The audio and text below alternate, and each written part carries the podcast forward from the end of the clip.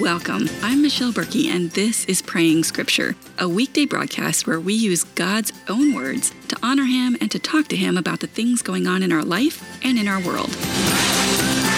Join me as we dive into episode 53 and we pray our way through Philippians 1 27 through 30. But before we do that, let's open with a bit of worship prayer. This week, we're focusing on God's aseity. Now, that is a really fancy theological word. The, and I can't even say it. The aseity of God is his attribute of independent self existence. He's sufficient to himself, independent of anything outside of himself. The idea that God is not in any way dependent on anything outside of himself, but he has sufficient resources within himself for everything that he is and everything that he does. His lordship is absolute and independent of anything that he has created, like us. He doesn't need us to complete him or to do anything for him, and he has the ability to do everything required for us. The verse that we are going to be using today to pray that is Acts 17, verses 24 and 25, and it says this The God who made the world and everything in it, he is Lord of heaven and earth does not live in shrines made by hands, neither is he served by human hands, as though he needed anything, since he himself gives everyone life and breath and all things. Would you join me in prayer? Father, I honor you today for the fact that you don't actually need anything else. You are sufficient in yourself. You are independent of your creation. You have made the world and everything in it. You are Lord of it. You do not live in the shrines that we make, in the churches that we build. You are not served by human hands as if you needed anything from us. You give us, give everyone life and breath and all things, and I honor you for that today. As we move forward in this prayer time, Father, I pray that you would guide and direct my thoughts and my words, that you would be honored by everything that we do here, and that this prayer would change us, that it would be beautiful for you, that you would treat it as a gift, but that, or receive it as a gift, but that also that it would change us. In Jesus' name, amen. We're in Philippians 1 27 through 30 today. We're at the end of chapter 1, and he has just told the Philippians whether he lives or dies, either way is great. Either way is fine with him as long as in his life, his body, he glorifies Christ. And now he says, just one thing. This is Philippians 1 27 through 30. Just one thing. As citizens of heaven, live your lives worthy of the gospel of Christ. Then, whether I come and see you or I am absent, I will hear about you that you are standing firm in one spirit, in one accord, contending together for the faith of the gospel not being frightened in any way by your opponents.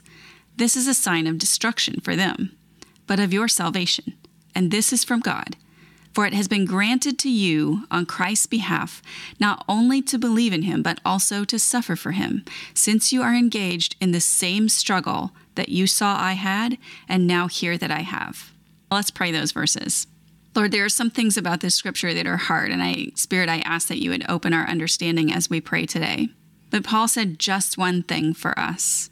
As we live as citizens of heaven, I pray that you would make that very real to us, that we would remember that we are citizens of heaven and not citizens of earth, that what we have, our citizenship, our um, our our rules, our laws, our rules probably isn't the right word, but the the thing that we live under, the authority that we live under as well as our rights and our privileges, are not based here on earth. They're based in heaven. And because of that, as that person, as that believer, as that citizen of heaven, let us live lives worthy of the gospel of Christ. Lord, that is a huge, I, I, want to say undertaking, a huge undertaking. It can be overwhelming because we can't do that by ourselves. We cannot live worthy of you and your sacrifice without your help. So help us to do that. Help us to know like what one thing today would get us closer to living a life worthy of the gospel of Christ. What one step can each of us take? Speak to us about that one thing today, and then draw us daily into a life that is worthy of the gospel of Christ. Let us stand firm in one spirit as brothers and sisters in Christ, in one accord, in unity. Lord, get rid of disunity, get rid of contention among us. Help us to see that we are supposed to be living lives worthy of the gospel of Christ and not arguing amongst each other about insignificant things that we would be contending together for the faith of the gospel. Lord, let us not only be unified in spirit, but unified in work. Let us be about loving people as you would draw us to that.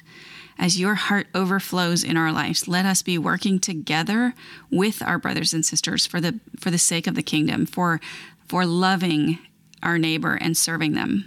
Let us not be frightened in any way of our opponents. We will have opponents. You tell us there will be struggles, and whether those are people or Satan or circumstances or internal struggles or sin, whatever it is, let us not be frightened in any way of our opponents. They have ultimately been defeated. You win. Our salvation is sure but it's been granted to us on Christ's behalf, not only for us to believe, but also that we will suffer. There will be suffering. Lord, that's hard to take sometimes. We would rather just everything be rainbows and unicorns and leaping through fields of sunshine. It's not like that, and you tell us it's not going to be like that. We have been granted the privilege of suffering for your sake in the same struggle that Paul had when he was in prison. Obviously, we won't be in first century Roman prison, but we will be attacked. We will be embattled. But you have given us all the things that we need in order to be not only victorious, but joyful in that struggle. I pray that you would give us Paul's spirit of joy in all of our struggles. In Jesus' name, amen.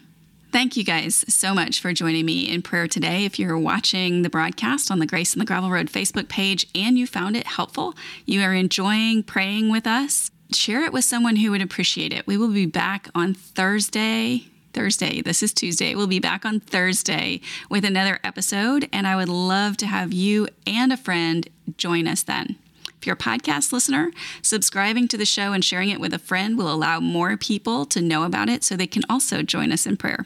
Praying Scripture is brought to you by Grace in the Gravel Road, giving you the truth and tools to help you live the life that God has called you to. And my heart is that as we pray together, that we would all grow in our prayer lives, that God will use this time to speak to you and direct your heart in your life as He uses it to direct my heart in my circumstances. And I pray that He will answer these prayers in mighty, mighty ways. But most of all, my prayer is that you will fall deeper and deeper in love with the God who gave us these words that we are praying. Amen.